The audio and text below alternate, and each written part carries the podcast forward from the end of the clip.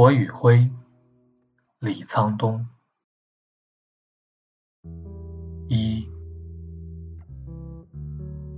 那天是星期六，天空久违的展现出五月特有的明朗。这一天，蚕市棒球场正在举行海坨虎与欧比熊的周末比赛，街道上催泪弹烟气仍然没有散去。在野党正不顾与警察发生冲突的危险，在仁川举行改宪大会。这一天，也是自焚抗议的两名首尔大学生因全身烧伤在生死之间徘徊的第五天。那天，我结束周六上午的课程，去市场买花。阴暗狭窄的市场小巷里，拥挤着许多破旧的餐馆。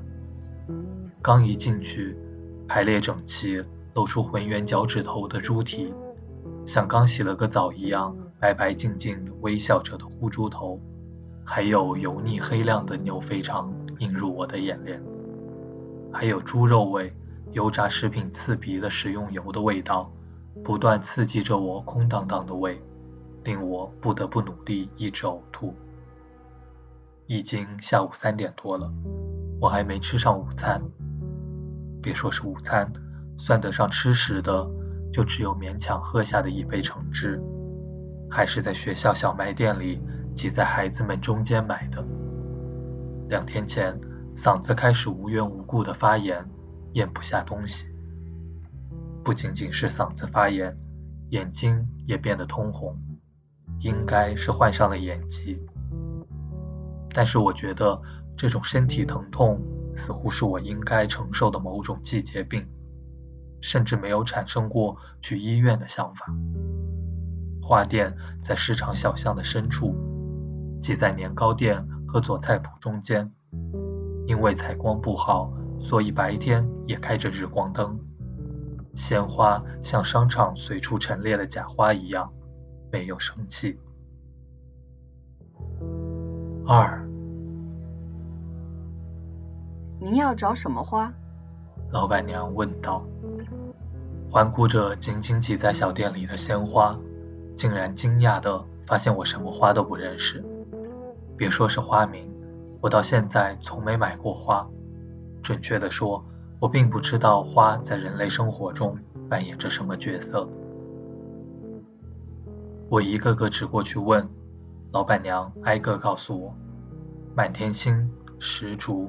绣球、美人蕉、风信子，之后有点抱歉地说：“哎，最近花价好像因为落尘涨了不少。”落尘，就是天上的放射能变成灰落下来。啊，落尘。我看了一眼戴着后镜片、看起来体弱多病的老板娘。近日来，电视新闻和报纸都在讨论苏联的切尔诺贝利核电站事故。说是切尔诺贝利恐怖的放射能可能会随着气流飘到朝鲜半岛的上空，但是韩国花价因此上涨，也着实让人难以接受。不过最近是旺季，花价也贵，下周不是有双亲节吗？老板娘补充道。仔细一看，店里果然摆着许多火红的康乃馨。康乃馨我是认识的。我从燃烧般火红的康乃馨中抽出一把，花苞像新生儿握住的拳头一样紧紧攥在一起，但仍有微弱的香气掠过鼻尖。一瞬间，我感觉到从胸膛深处蔓延开来的刀割般尖锐的疼痛。一年前的今天，孩子手里握的就是一束康乃馨。那天。孩子跟着妻子一起去市场，似乎缠着妻子买了路边地摊上的康乃馨。在回家的胡同里，两点五吨重的卡车压倒他的瞬间，孩子柔嫩的小手里一直攥着那束康乃馨。我接到电话，赶到急救室门口时，眼睛红肿的妻子在走廊里一边哭，手里一边死死抓着那束康乃馨。如同握着一件绝对不能丢掉的东西。您要康乃馨吗？老板娘问道。我让老板娘包了一把康乃馨和满天星，还有一把石竹，给我已经绽放的吧。看到老板娘专挑花苞，我对她说道：“要想插瓶里养的话，这种花苞更好，盛开的花很快就会打蔫儿的。”没事，不是插在瓶里的。我看着女人用干瘦发青的手仔细包裹花束。唉，因为落成花都死了，怎么办呢？老板娘把白色薄纸包着的花束递给我，说道：“那您这生意就做不成了呗。”三，我的答案听起来似乎很没意思，一直到我付完钱走出店门时，老板娘脸上仍是一副赌气的表情。我手里握着花束，再次穿过熙熙攘攘的人群，从刺鼻的油炸味、煮猪肉的气味中走出来。老板娘虽然在担心放射能落成会使地上所有的鲜花凋谢，她却不知道在春天里怒放的一束鲜花的残忍。不仅是鲜花，一切拥有生命的生物都很残忍。在过去的一年里。这种想法一直困扰着我。一个孩子死了，而这个世界里却找不到任何痕迹。四季依旧更迭，又一个春天开始了。阳光又开始发烧一样温暖起来。从教室的窗户向外看，花粉像是从弹棉机里筛出来的棉尘一样，白花花的弥漫在运动场上。还有吹到眼睛里的热辣辣的空气，闻到这种让人突然间迸发出喷嚏的混杂着催泪弹味道的空气时，我明白，又一个令人无比厌烦的五月来了。这个念头令我禁不住打了个寒战。我走到大街上准备打车，街道上车流如川，却没见到公车。我跨进了行车道，挥手拦车，一边却在犹豫要不要给家里打个电话。其实打了电话也不知道要说什么。妻子为了办追悼礼拜，肯定会请教会的人到家里，可能现在已经聚集在家里了。四，今天早点回来。早上出门时，妻子对我说：“教会的牧师答应要来了，约好五点钟开始做礼拜，你不要迟到啊。”跟往常一样，妻子避开我的视线，用低沉沙哑的嗓音说道：“不是说了别再弄这些事了吗？”我提高了嗓音，妻子直视着我，我看见她的眼眶瞬间红了。到底为什么呢？我真的不明白，为什么你一定要反对呢？让今天就跟平常一样过去吧。礼拜什么的都很幼稚，没什么用。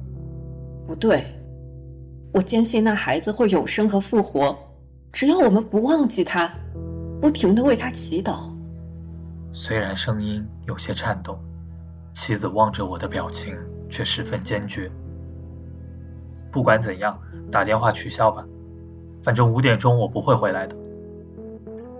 我一转身走出了家门，身后传来了铁门关上时的哐当声。走在从顶层五楼到一楼的漫长楼梯上，我对这看不到头的沙漠般的日子深感绝望。五，永生和复活，每每听到这种说辞时，我都无比愤怒。因为我实在无法接受，居然用这种方式去解释和抚慰一个孩子的死亡。如果真能给一个三岁孩子的死准备永生和复活，那么为什么要放任他的死亡？难道一个刚刚开始观察和学习这个世界的天真无邪的孩子，他的突然死亡还藏着某种法则和天意吗？但是妻子。却固执地深陷其中，忽然间比迷信的人更加虔诚地出入过去从未去过的教堂，试图用赞美歌和祈祷来战胜痛苦。我不相信妻子能从中得到救赎，也不知道能使她摆脱痛苦的其他方法。过去的一年，即使在睡觉时，我们也努力不触碰到对方，就好像一旦触碰到对方身体，痛苦也会传递给对方。他总是背过身去，小声祈祷或是低声抽泣，而我只能努力假装什么也没有听到。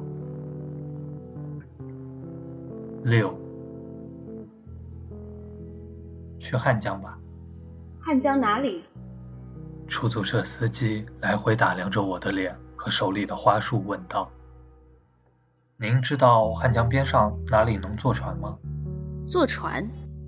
去年去过一次，记不太清了。能坐船，好像是一处小园林。这么说，上哪儿找去？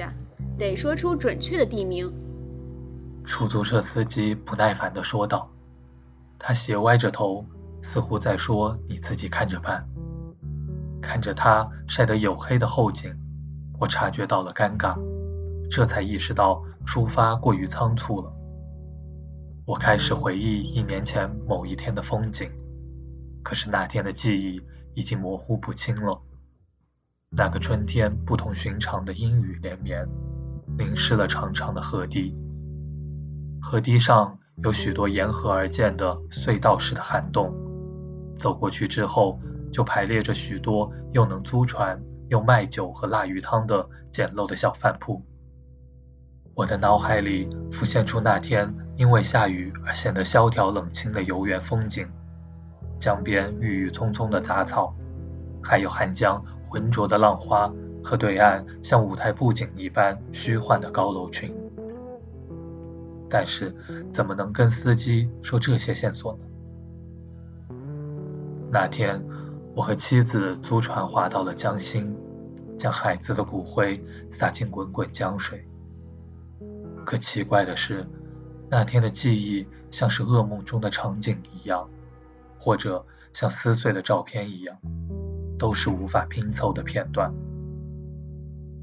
从 BT 火葬场回到室内，走下灵柩车后，坐出租车去那个游园的路上。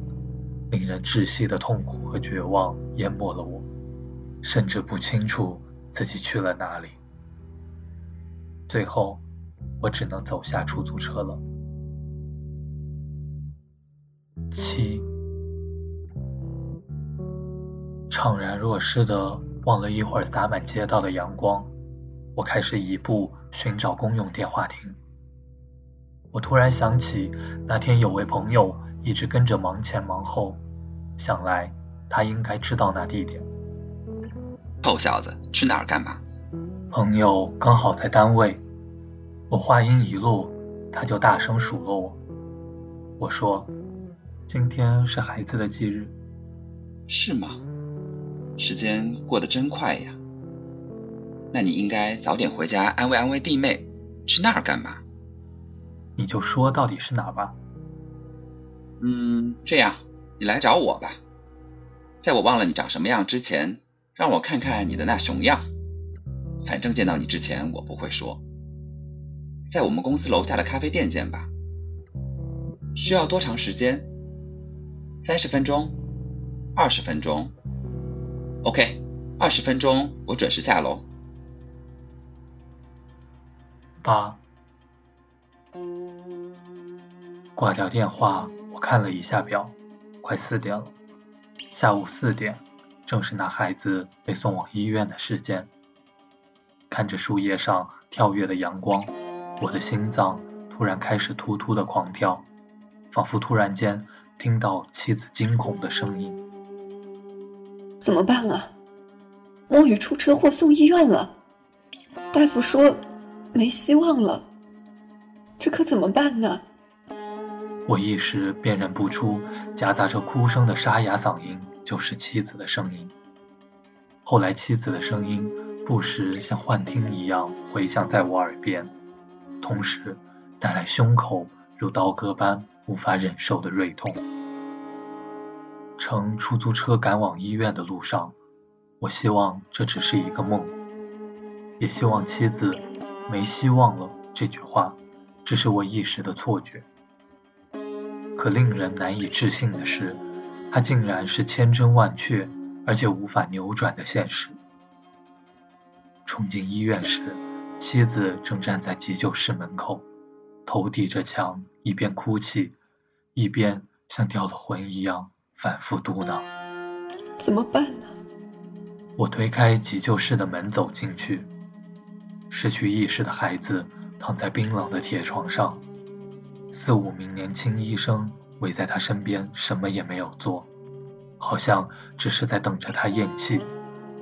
很奇怪，除了右太阳穴黑黑的淤血，他身上看起来没有任何外伤，就像用我非常熟悉的姿势睡着了。九，哎，请出去，这里不能随便进。外护士怎么让他进来了？不知道谁扯着脖子喊了一声，接着其他医生把我推向外面。我们一定会尽全力抢救，不要太激动，请出去等吧。可我却瘫坐在原地。那一瞬间，我突然觉得我应该祷告了。之前我从未祷告过，也不相信他的力量，但是那时。为了抓住这根微弱的稻草，我怀着绝望的心情跪伏在水泥地上，合起了双手，请求上帝原谅我没有相信他的存在。我会忏悔所有的过错，请求他救活我的孩子。我又说了很多很多的话，我越是祷告，就越坚信真有一个全知全能的存在可以左右孩子的生死，所以。我又担心我的祷告不够充分，需要提供能够让他相信的担保，要让他对我的祈祷感兴趣。所以我又祈祷，如果我罪孽深重，请留下我的孩子，把我带走。我发誓，如果可以替孩子，我心甘情愿交出生命。不知过了多久，在我跪在水泥地上祈祷的时候，忽然。有人拍了拍我的肩膀，穿着白大褂的年轻医生看着我说：“孩子走了。”是。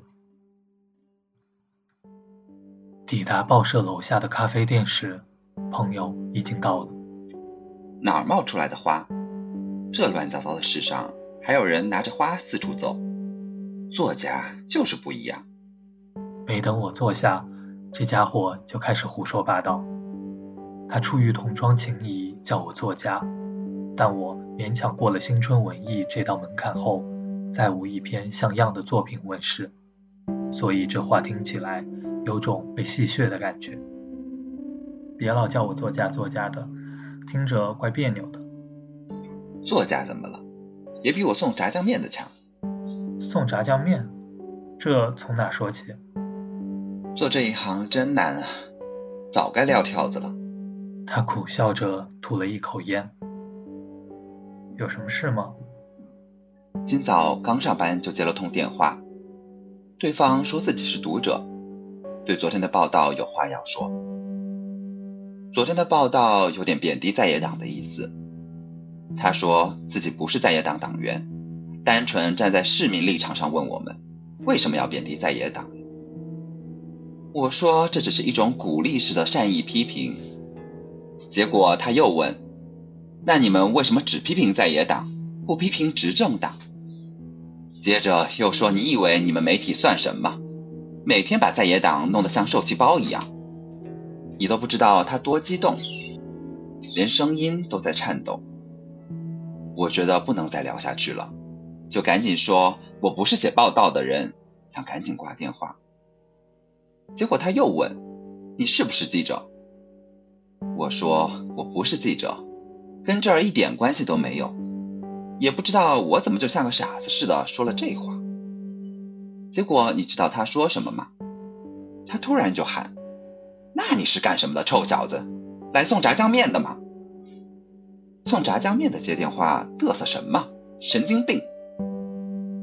他停下话头，按灭烟头，霍地站起来。喂，出去喝杯酒吧。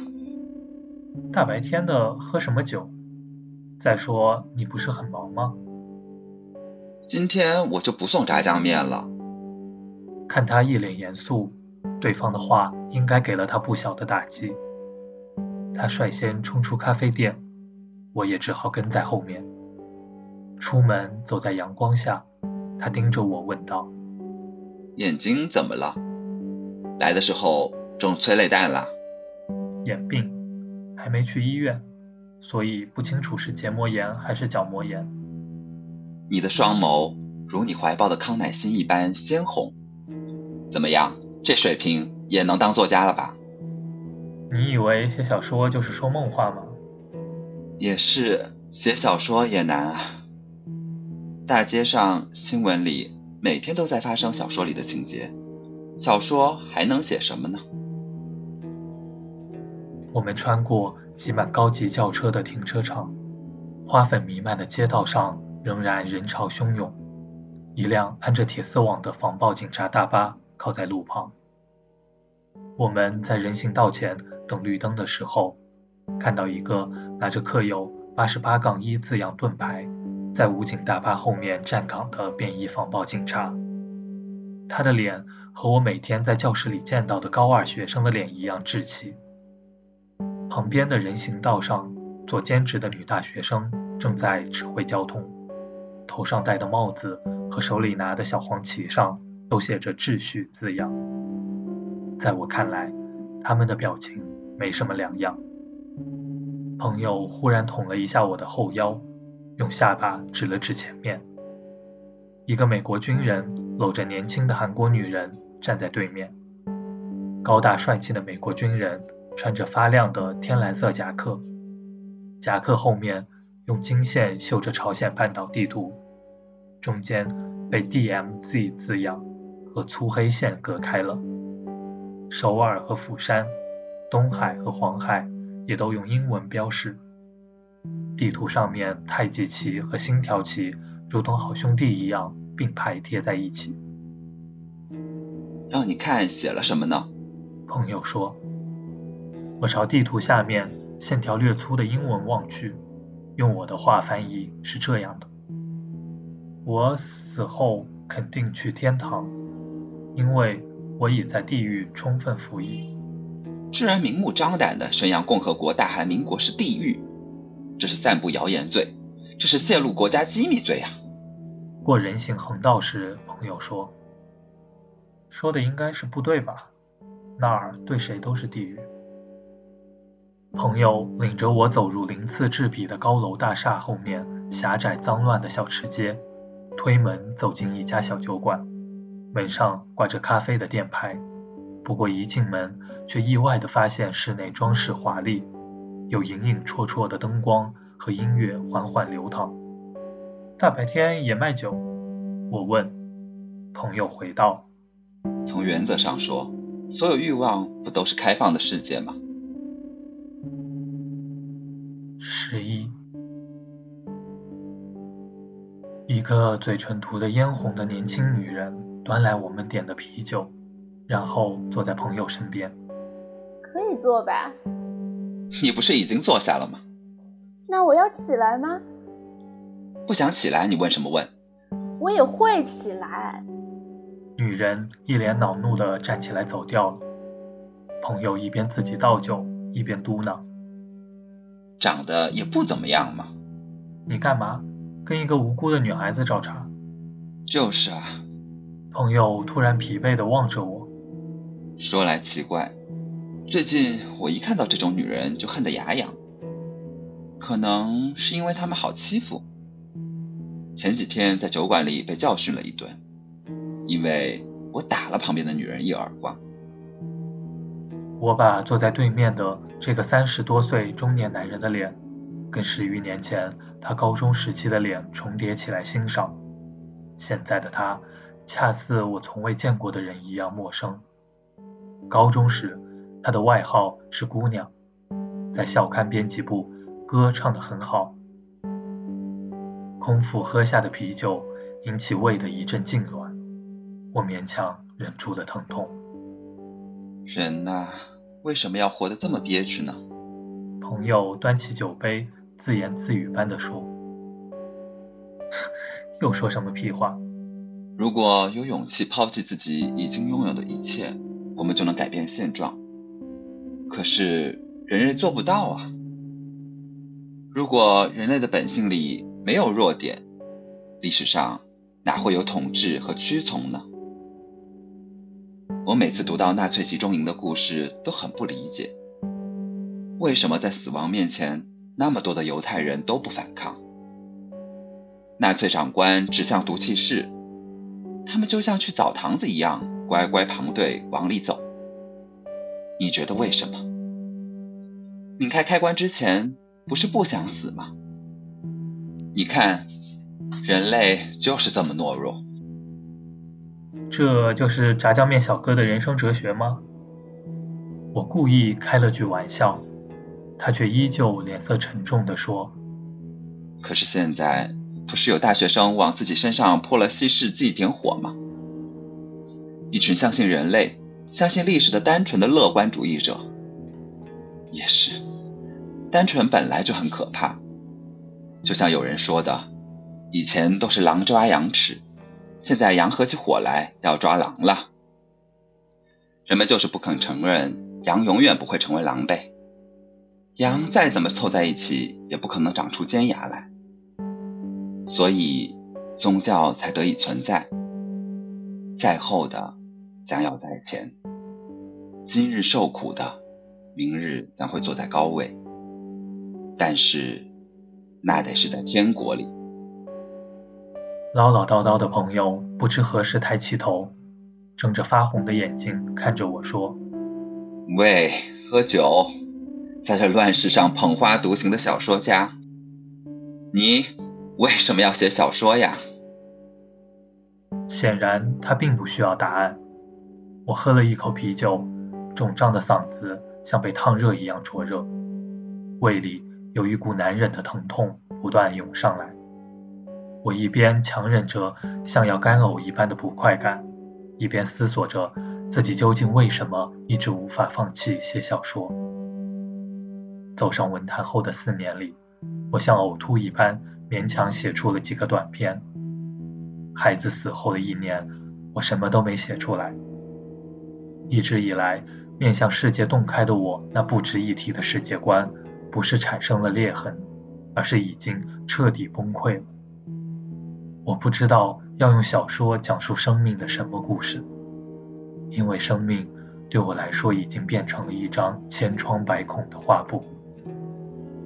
朋友用自嘲的口气接着说：“其实我在等他们死呢，就是那两个自焚抗议的大学生，我得写一篇死亡报道啊。”我想我应该走了，日落之前我得赶到汉江边。朋友听到我的话，马上劝阻道：“为什么非要去？忘了吧，对你来说，遗忘才是解药。但孩子连坟都没有，所以我想去他化为灰尘消散的地方，抛一束花给他。”臭小子，你以为你是到地底下找老婆的俄尔普斯啊？看你那表情，天要塌了吗？就是啊，我要是尔普斯就好了。为什么现在就不能像那时候一样，能让人起死回生呢？你小子喝多了，那是神话。小子，现在哪来的神呐？对啊，说的就是。现在为什么没有神呢？鞋有啊，一脚一直穿着呢。开玩笑呢。如果真有神，这世界能变成这副鬼样子？当初有神的时候，世界确实很幸福。这个充满罪恶和谎言的世界，就是没有神的悲剧。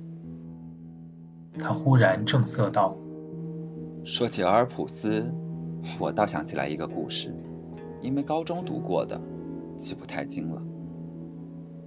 那个故事里不是也有一条叫 Lacy 的遗忘之河吗？你说为什么叫遗忘之河？不就是让你遗忘的意思吗？人都死了，就应该忘了他。总之啊，到底在哪儿？真拿你没办法，是道道游园。十二。那个地方是道道吗？在出租车里，我试图将这一地名与那天的记忆重叠，然而心脏开始隐隐作痛，胸腔逐渐溢满了无法抑制的悲伤。那天痛苦的回忆在眼前剧烈的显现。我正在做的事，是不是如朋友所言毫无意义呢？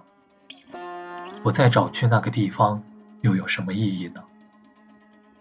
那地方也许是一片黑暗之地，是生者进入的遗忘之地呢。我想起这个时间，也许正在进行追悼礼拜的妻子，她执着于记住有关孩子的每件事情，害怕遗忘任何一个细枝末节，像是不肯承认孩子的死亡一样，奋力去挖掘每一份被遗忘掩埋的记忆。他会把孩子的照片都摆出来看，会突然问我上一次去德寿宫时孩子衬衫的颜色。如果我让他忘了这些事情，妻子就会说：“要是连我们都忘了，这孩子就太可怜了。”我总觉得忘记是对那个孩子犯下的罪孽，我无法忍受。妻子这些无谓的挣扎，都只是不愿接受孩子已经变成一捧灰，从我们手中流走的事实。十三，那孩子已经消失了，只存在于我和妻子隐约的记忆里。我一直无法忍受的，恰是孩子死的毫无意义。他才两岁，刚刚学会用明亮的眼睛。打量这个世界，用手指着周围的事物，一个一个的学习，却死于一个年迈的货车司机一时的疏忽。如此蝼蚁般微不足道的死亡，如此短暂的人生，有什么意义呢？我们人类的生命本身又有什么意义呢？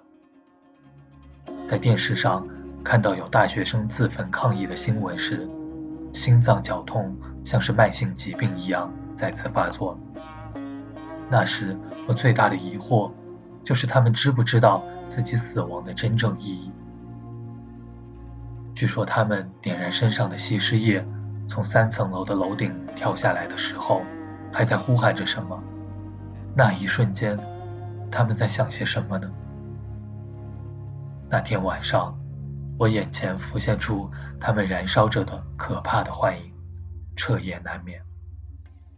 他们是带着超越自身生命的某种价值坠落的吗？他们的死亡和我孩子的死亡有什么区别吗？我觉得这是他们的一次挣扎。他们燃烧自己的身体，就是要在历史和社会中寻找生命的价值。然而，他们要用死亡换取的东西，却被那些卑鄙的活下来的人占有。自己却化为一把灰烬，消失在黑暗的虚空里。这一无可争辩的事实令我毛骨悚然。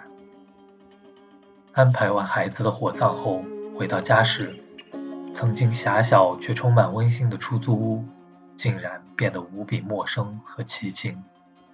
不仅是因为自结婚以来一直填满我们生活的孩子突然消失，也因为我开始用一个王者的眼睛。去审视我死后的世界，一直静静地插在书架上的一本书，窗外花坛上的一朵小花，都令我感受到无法忍受的深深的憎恶。生命，所有活着的东西，都那么残忍和卑劣。出租车快到圣水大桥之前，沿着汉江拐进一条狭窄的小路，我的心。开始悸动。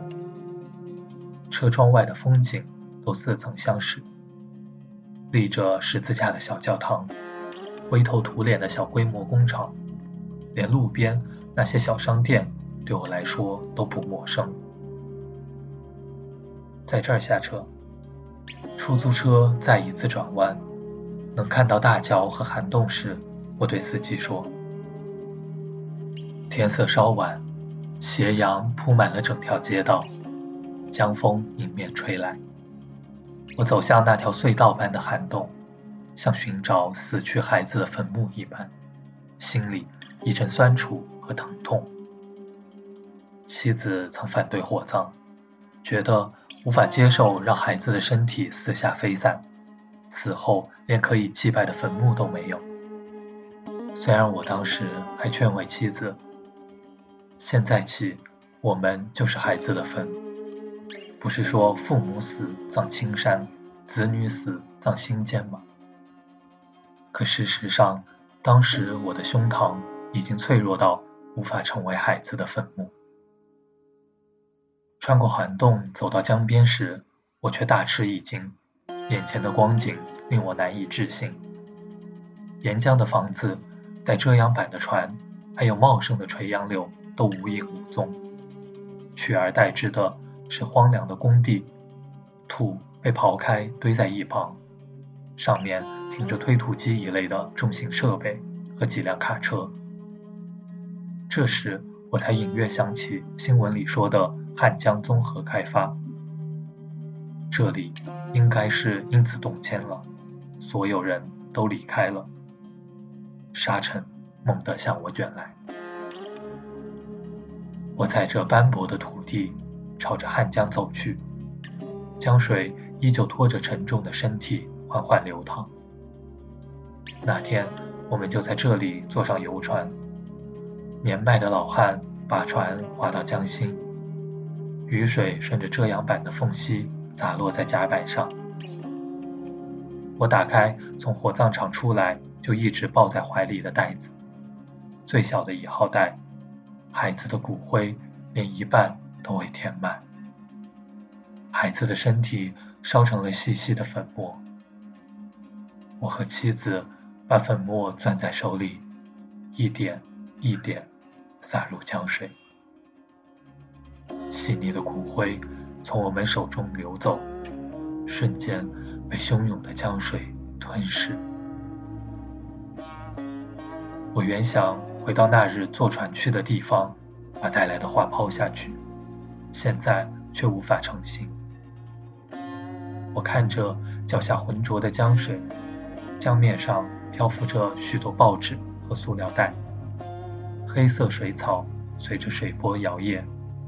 让人联想到溺死女人的头发。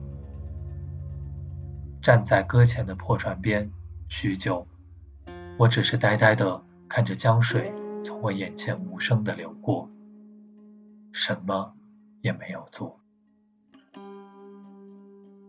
十四，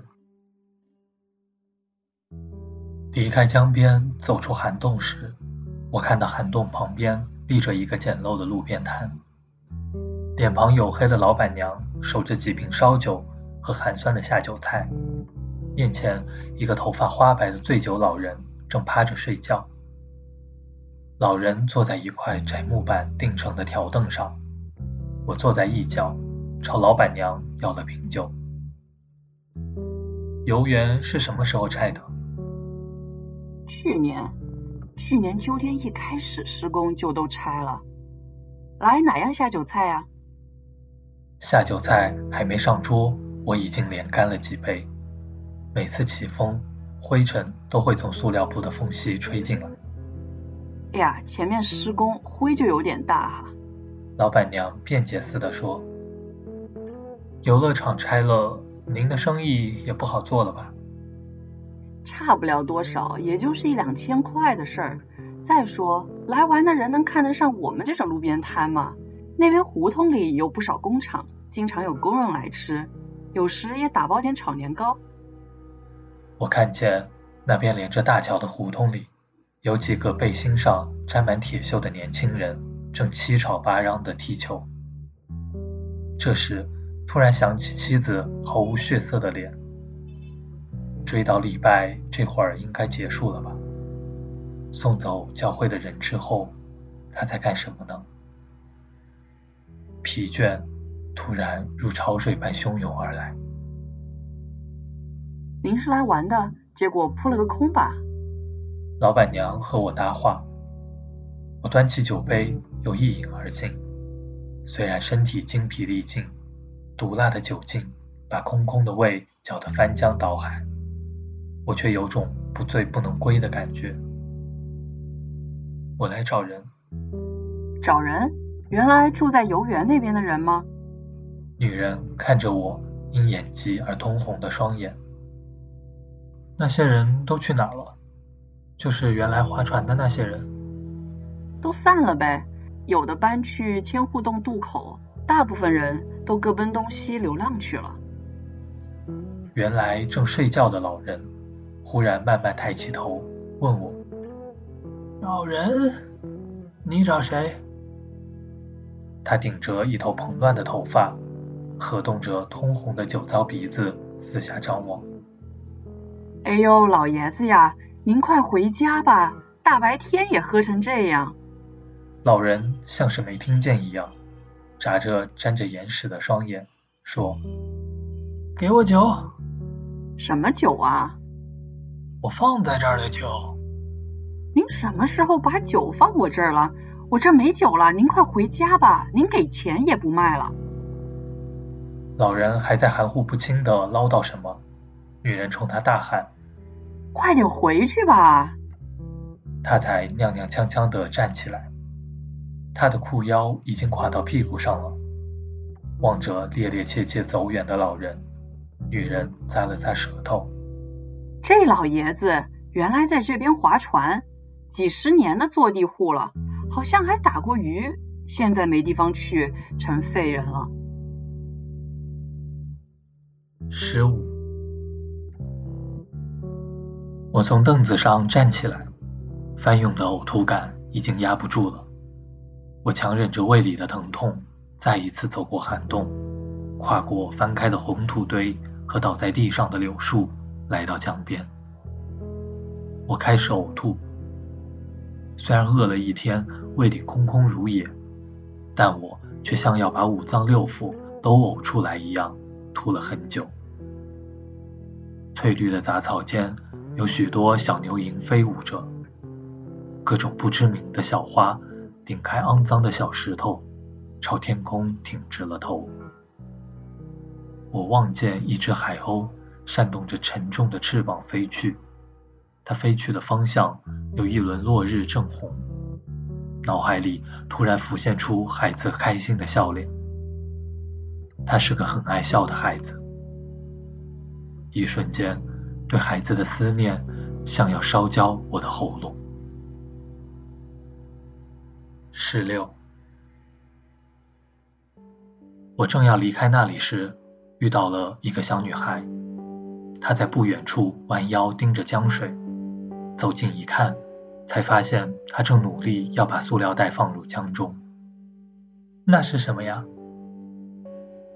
女孩大概十一二岁，她弯着腰，抬起翘着小鼻子的脸望向我。这是我家的金鱼。金鱼怎么了？